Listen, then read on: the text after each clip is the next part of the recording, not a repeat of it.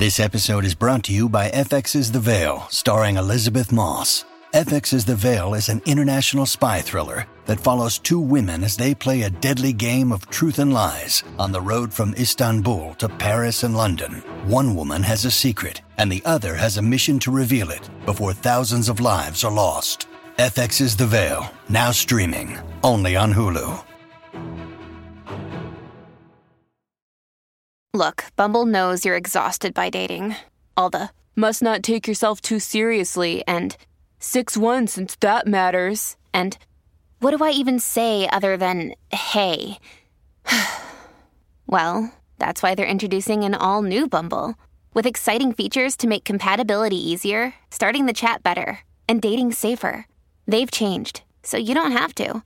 Download the new Bumble now.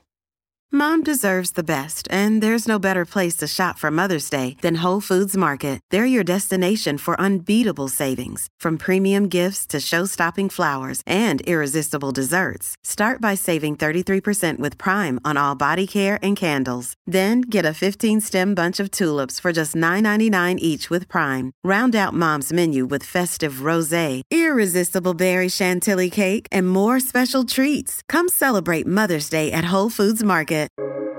Welcome to the New Books Network.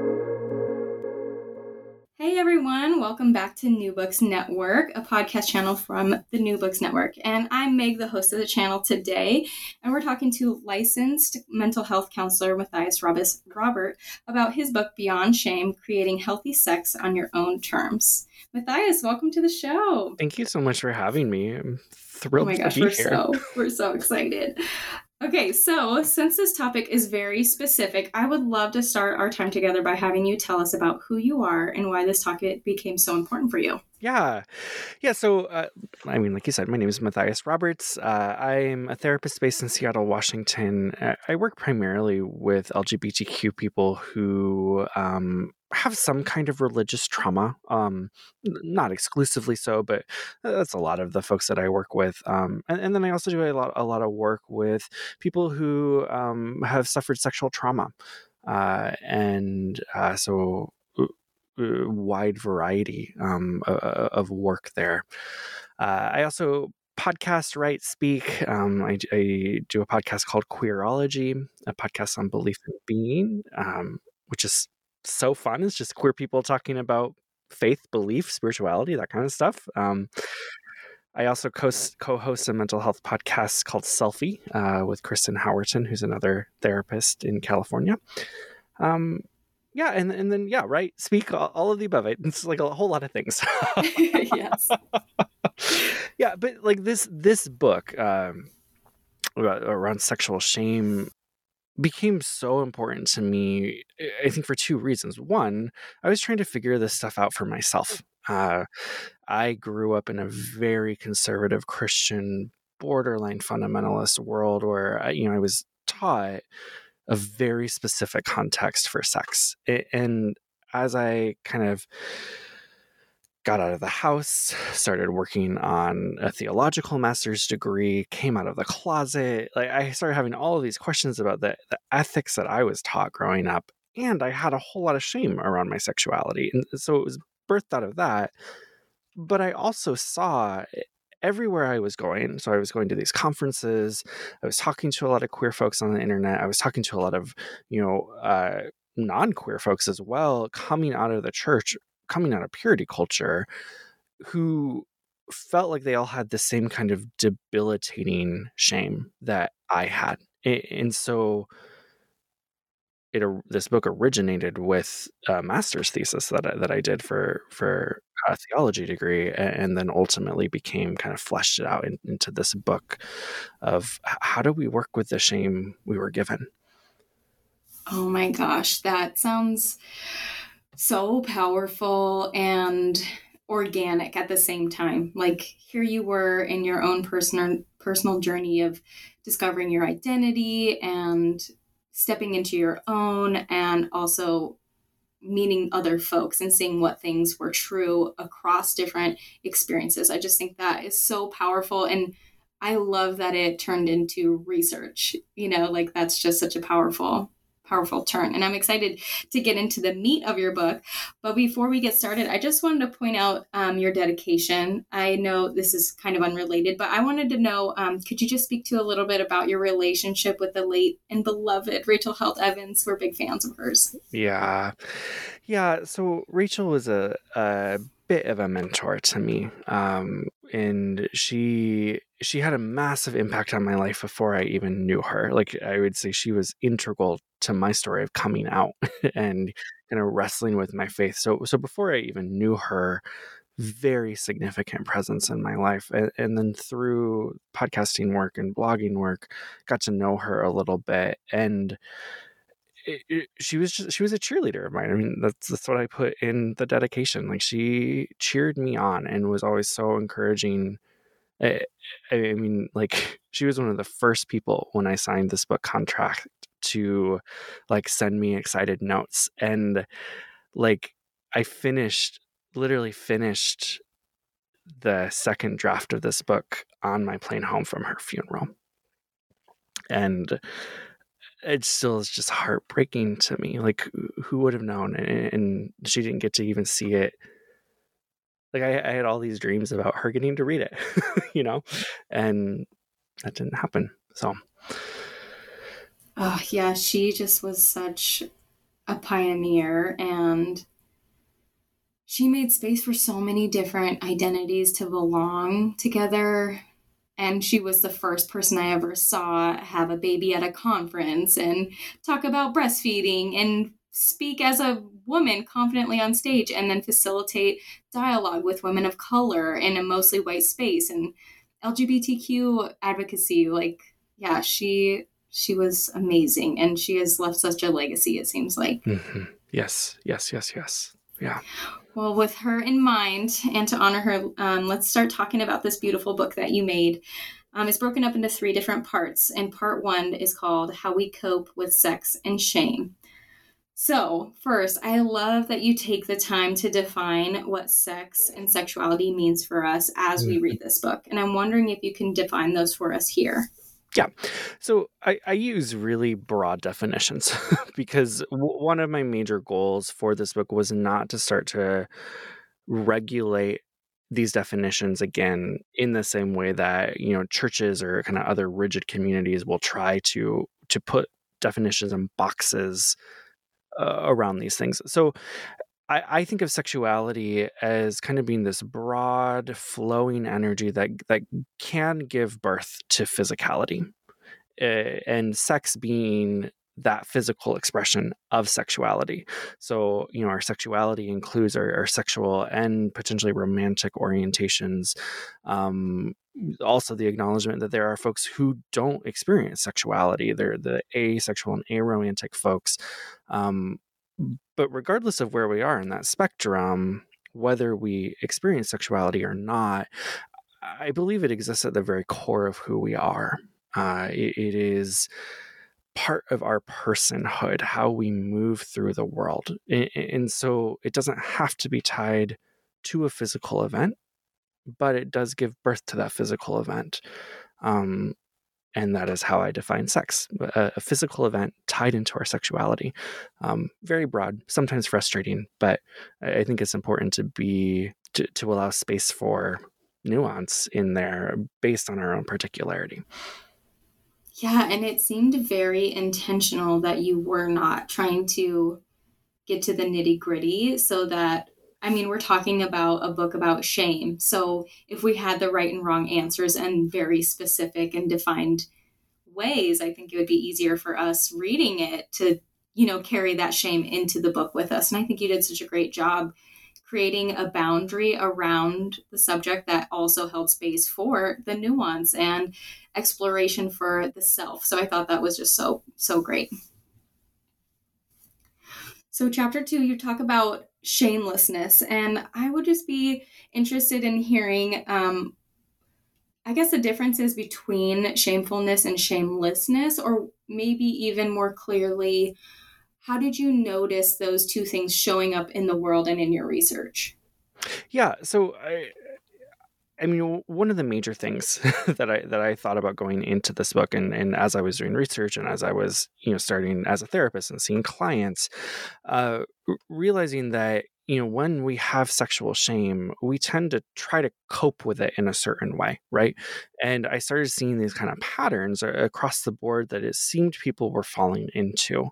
Uh, and, and I do want to note, like, like this language did not originate with me. This, this idea of shamefulness versus shamelessness actually came from one of my mentors, uh, Dr. Dan Allender. But I, I, took those ideas and kind of fleshed them out in, in this realm of sexual shame. Uh, and so shamefulness is when we have so much shame um, that we actually we actually try to use our shame to control our sexuality, right? So so we kind of view our sexuality as being this really dangerous thing um, that only can be expressed within you know certain contexts, certain rules, uh, and, and we use shame to make sure that we control it, right? Uh, shamelessness is kind of the opposite of that and, that is when we use our sexuality to control our shame. So often when we've been in very rigid places uh, very boundaried communities uh, a switch will kind of be flipped and and we'll kind of go into this this world of like i'm so done with this shame uh, I'm going to go out, you know, and have sex with whoever I want, which I don't think is necessarily a bad thing. Um, but we start using our sexuality to control that shame instead of actually working with the shame that is underneath. The, the shame is still there. Um, we may be trying on new sexual ethics, new ways of expressing our sexuality. It can be very generative place. But but if we haven't actually worked with the shame, we're not moving towards, you know, what I would consider like groundedness in our sexuality, a kind of a place of, of health and, and grounding. Yeah. D- does that make mm. sense? Yes. And I love that you even just talked about the role that we allow our sexuality to play in our shame story, whether it's we're using the sexuality to control our shame or we're using shame to control our sexuality. I love that comparison right there. That's just a great image for me. Mm-hmm. I mean, they're they're intricately tied, and, and, and like I would argue with all forms of shame, we, we can kind of fall into that pendulum swing, but but especially with sexuality, be, because like I said, I believe it's at the core of who who we are. Our shame also targets the core of who we are, and so when those two things get tied together, it creates a particularly nasty mix. Absolutely, and I do just want to name that this book has some ties to Christianity, and I think oftentimes when the conversation around sexuality is held in a Christian space, there becomes even potential for more shame because it is this um, an infusion of like moral superiority, you know? So that's even like extremely compounded. And I think you did a great job talking about that in your book. Yeah. Well, I feel like that's a great religion, segue. So, yes, it, it, adds so much. it does, and I I think those of us who, you know, maybe are in the more normative culture might not even be aware of that because it is invisible until we we seek understanding. Um, so that brings me to part two, the lies that we tell about sex and shame. And I I think I felt the angriest in this section. I had a lot of underlines, a lot of notes in the side of the pages.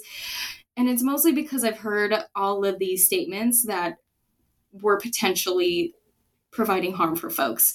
Um, so some of the titles of the chapters are The Bible is Clear, God Invented Patriarchy, Queerness and Sinful. And I just want to start with um, you mentioned your own Bible deconstruction in this section, and I'm wondering if you can explain that for a bit. Um, we do have some folks on all spectrums of Christianity, so I'm curious if you could just explain deconstruction a little bit and what yours has looked like. Yeah.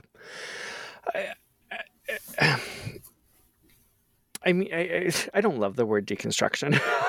that is not, and that is not a critique. Um, but I, I, I think like like this idea of deconstruction, I, while, while so important, I think it's it's a language that, or it's a word that gives us language to our experience.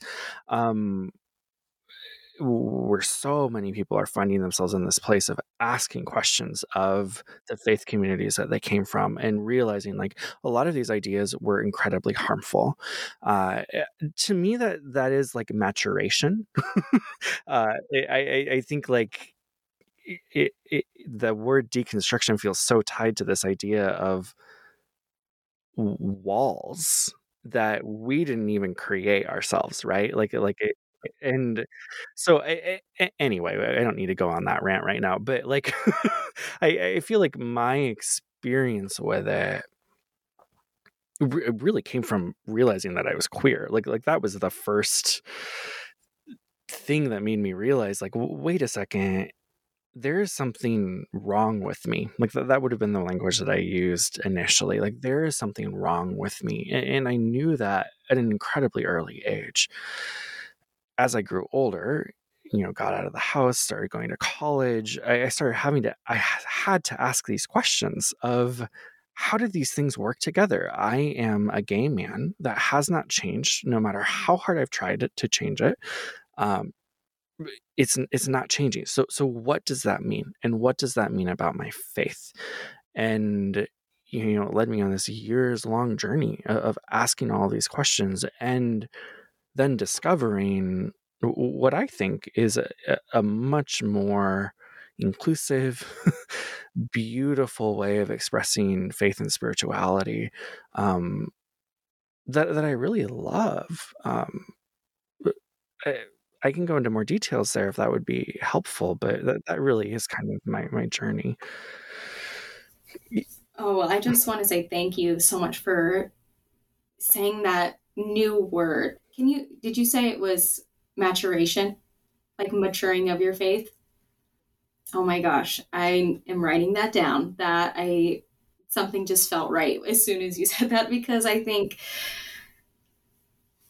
the my own process and the process I hear from others is is it it's in a very similar space that when things start to get a little more complex or we realize we are identifying in different communities that you know might be the minority in different spaces especially in regards to faith that yeah it, it, we do we grow and we, we do mature and i think that is just so beautiful um, so you also in this section you touch a lot on purity culture throughout the book, but in this section particularly, you really bring it up. And I'm I know that we could have a whole podcast or a whole book on purity culture, and I know there are people already out there with those things. But um, I just would ask you, as a psychotherapist, what have you seen as the biggest struggle when folks are coming out of purity culture? Yeah, yeah. So, I mean, for some context for, for folks who are listening who are like, what, what is purity culture? uh, I mean, it was, a, it was a movement, particularly in Christian communities in the 80s and early 90s, continues to this day, but those were, that was kind of the heyday of it, that, that promoted this idea that, that like true love waits. that was one of the big, big phrases of it. And, you can only have sex within a heterosexual marriage and any sexual expression outside of that even to the point of sexual thoughts, sexual feelings outside of that are labeled as bad, dirty, wrong, not God's will, making you impure. And so, this whole idea of, of we have to be pure in order to be, you know, faithful to God or, you know, whatever, um, messed a lot of people up. like, that's an understatement. And you know, I, I think purity culture across the board, uh, regardless of your gender, left people with shame. Like, and, and I think that's what went into some of this this book was realizing the amount of shame we have around sex, but also the confusion. Um, and I think that manifests in different ways depending on your gender or how you were enculturated in the world. Um, I, I, think a lot of women have much more bodily experiences of that shame. I mean, I mean, even to the point of not being able to have sex on a, a marriage night or whenever they, you know, when the moment comes up. Um, there, there's a lot of physical expression of that shame. You know, I, I think for for men, um, that looks a little bit different in, the idea of, of, expecting women to control their bodies so that you don't have to. Um, there's there's shame in that, but it, but it's a like a deference of shame, right? It, it, and I mean, and then if we explore other gender identities uh, and and um, like all of those experiences are going to be very different too because then you have the shame of not even fitting into these categories of like one man one woman like well what if i'm neither? And all of the questions that come with that and the shame of like there's something wrong with me uh, it just heaps shame on top. So I, I would say the biggest thing is shame and then that can you know get into particularity uh, depending on you know how how you move in the world. Mm, yeah. Yeah and i loved that your book spends time introducing these things but what i found so helpful was that you don't you don't let us stay there. You really lead us into what it looks like to move beyond that like let's name all these things because we need that validation that these things are happening. We're feeling them in our bodies, we're experiencing them with our relationships, but we don't have to end there. And I loved part three because not only are you talking about moving beyond shame, but you introduce these paradoxes about sex. And I think so much of this was like, oh, that makes so much sense, but it was new knowledge. And it took me the longest to get through because I was just underlining everything. I mean, like, everything. So I'm going to just, um, I don't want to give everything away because I want everyone to go buy your book. So I'm just going to read your paradoxes off and then I'll ask just a couple questions. Okay, so everyone listening, get your pens out. Paradox one is sex is healthy and risky. Paradox two is sex makes us vulnerable and helps us avoid vulnerability. Paradox three, sex requires safety and safety is not guaranteed. Paradox four, we will get things wrong and right at the same time. Oh my gosh, just let that sit for a minute. Okay, and this one quote was boxed, underlined, starred. It was it was just so important to me. So I'm just going to read it real quick. Boundaries and communication are the foundation of consent which is an absolute non negotiable for healthy sex. Let me just read that again because that, I mean, wow. Boundaries and communication are the foundation of consent, which is an absolute non negotiable for healthy sex. Oh my gosh, can you just talk to us about the importance of boundaries and communication and even just the importance of consent. Mm. I would just mm-hmm. love to hear you talk about that. Absolutely.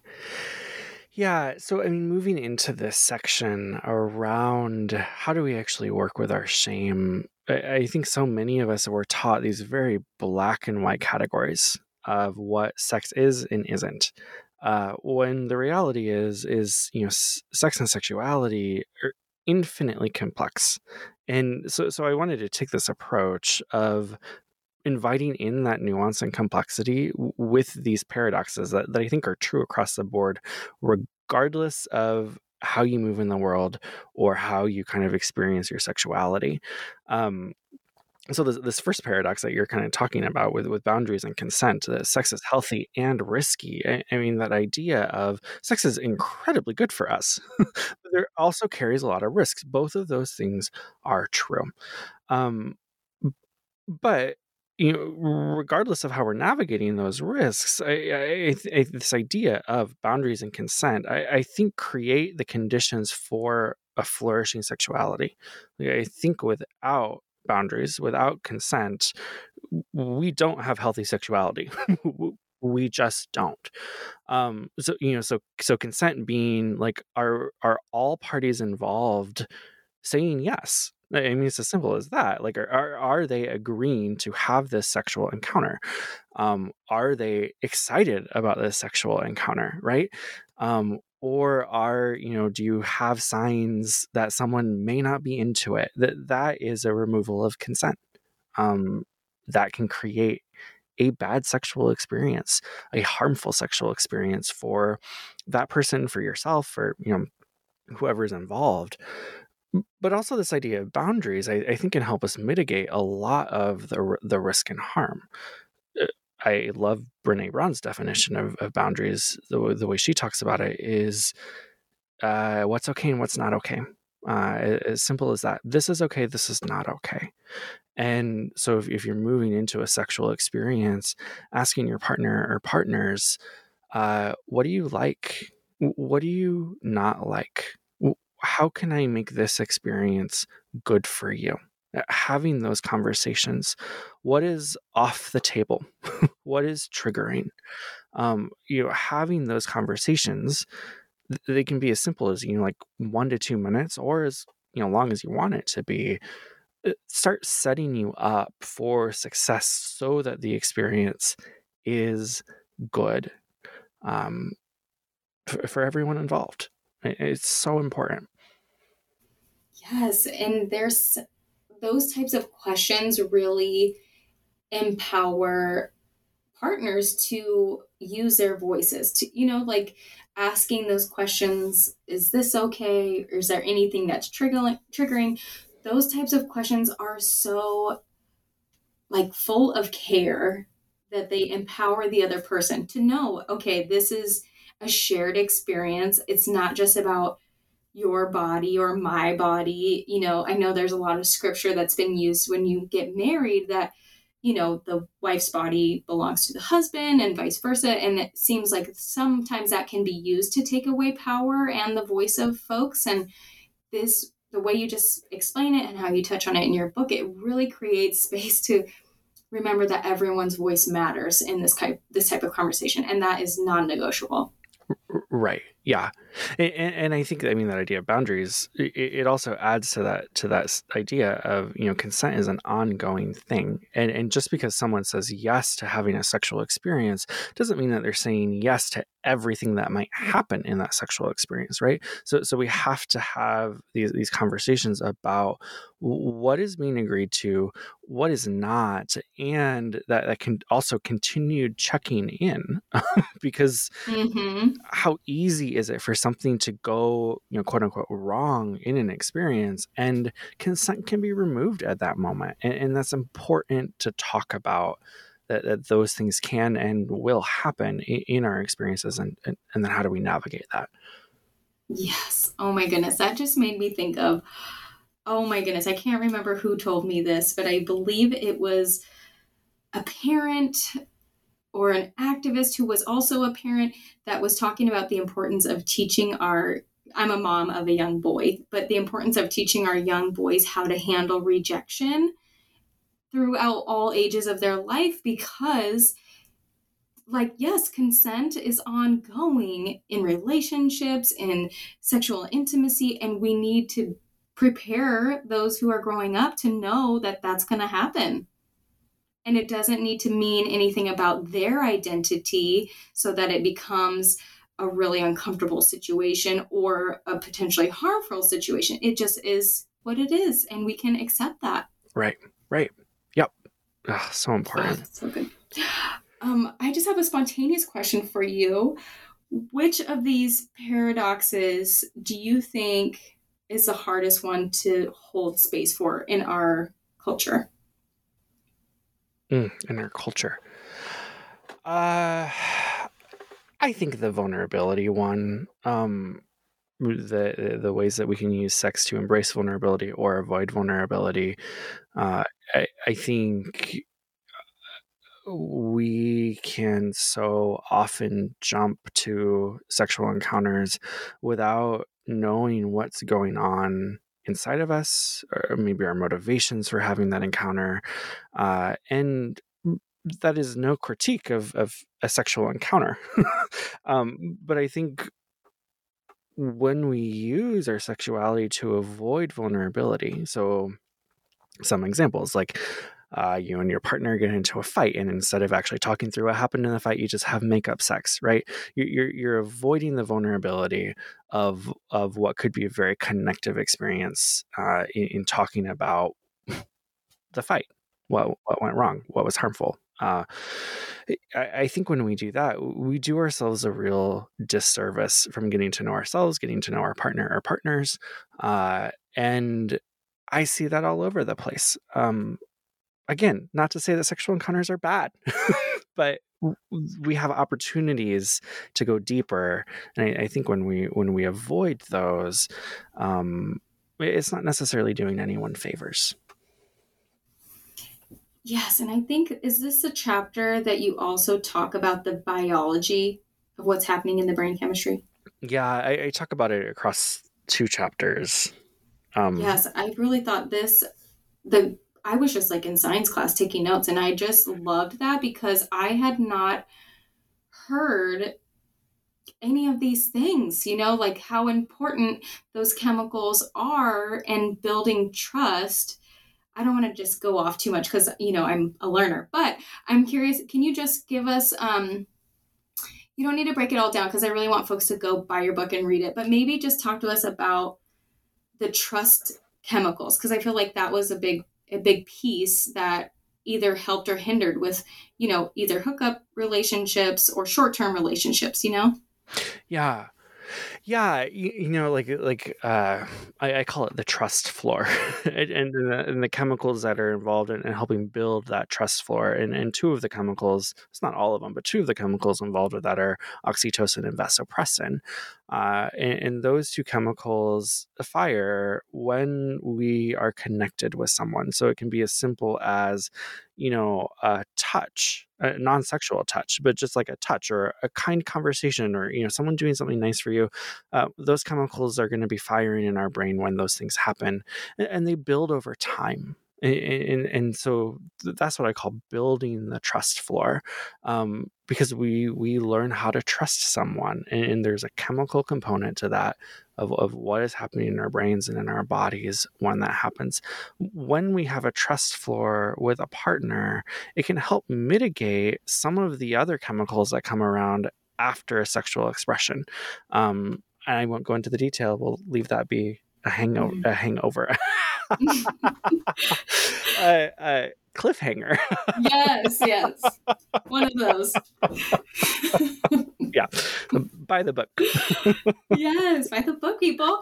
I'm telling you, I work in recovery and um, had a coworker who was talking about, you know, just her friends' conversation she's having with people she knows, and there is someone who's having like the exact situation that you were describing where folks use their sexuality to you know control their shame story. And when i was reading that chapter i was like wait a minute you need to hear this. And i just felt like what a great resource for us to really grasp what what the behavior is doing you know in our brains. Why are we doing this? And how can we have an understanding to know oh we actually we're really desiring deep connection and this thing is preventing it from going there because it's it's getting disconnected in a different way you know like the the layer the trust floor is not being built. Right right.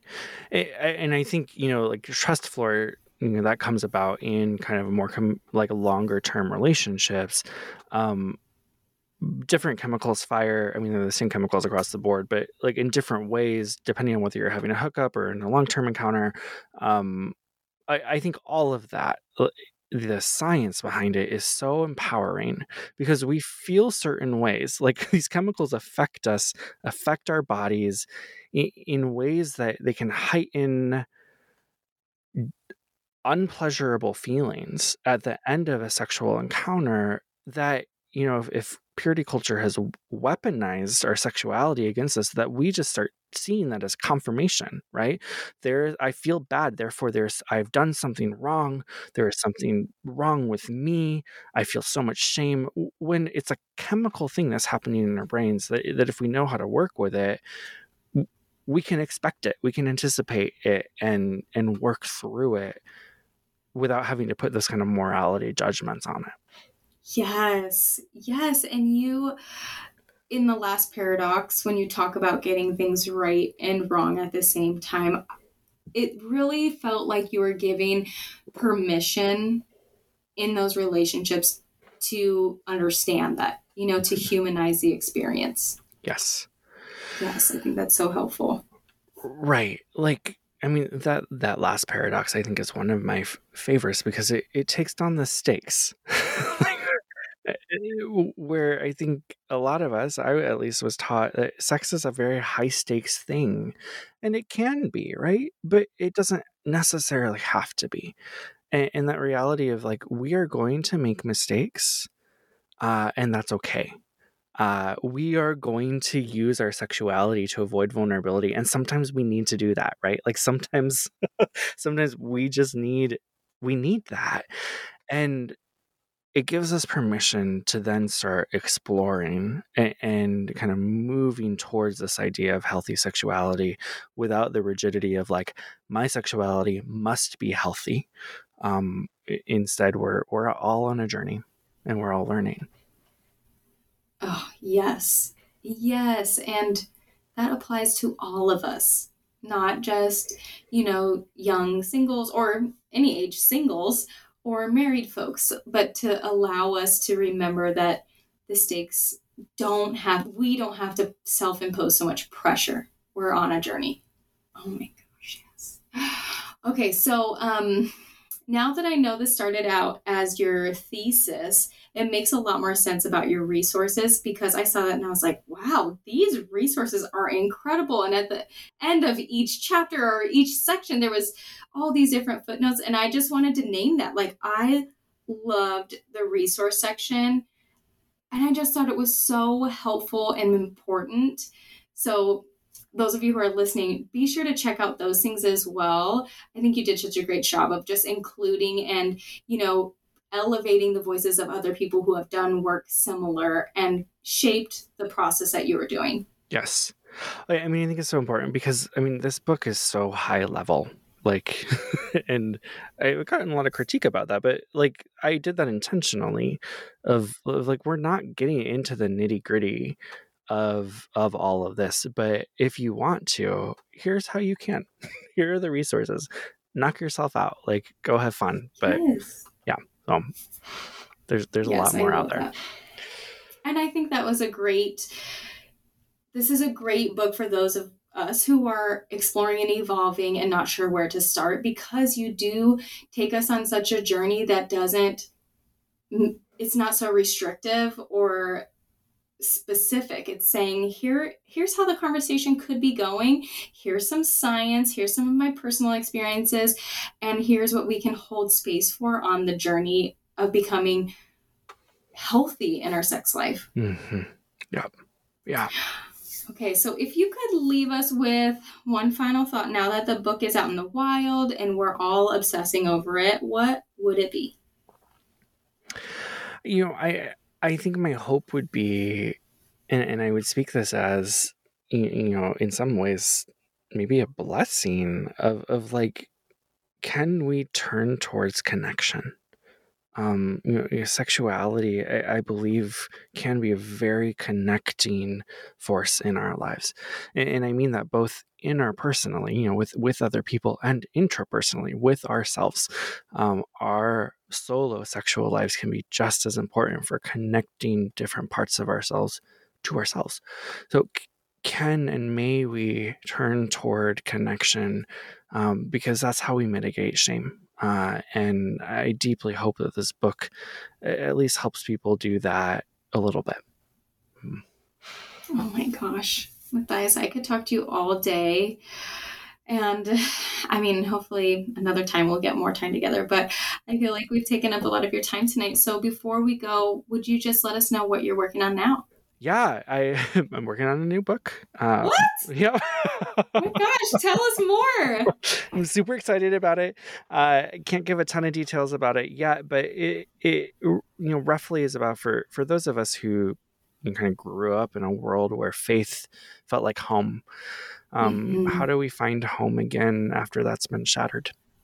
Oh my gosh, I cannot wait until that is out in the wild. I'm so excited. Fall 2023 is is when oh it's my goodness slated. you know so. you know we're going to keep our eyes peeled and we will definitely reach out as soon as as soon as we can as soon as it's out pre-order we're going to be reaching out yeah, I'm so excited. Oh my gosh. Well, thank you so much for being on the show today. I really enjoyed interviewing you and I cannot wait to continue to support your work. Mm, thank you so much. This has been a blast. Yeah, thanks for having me.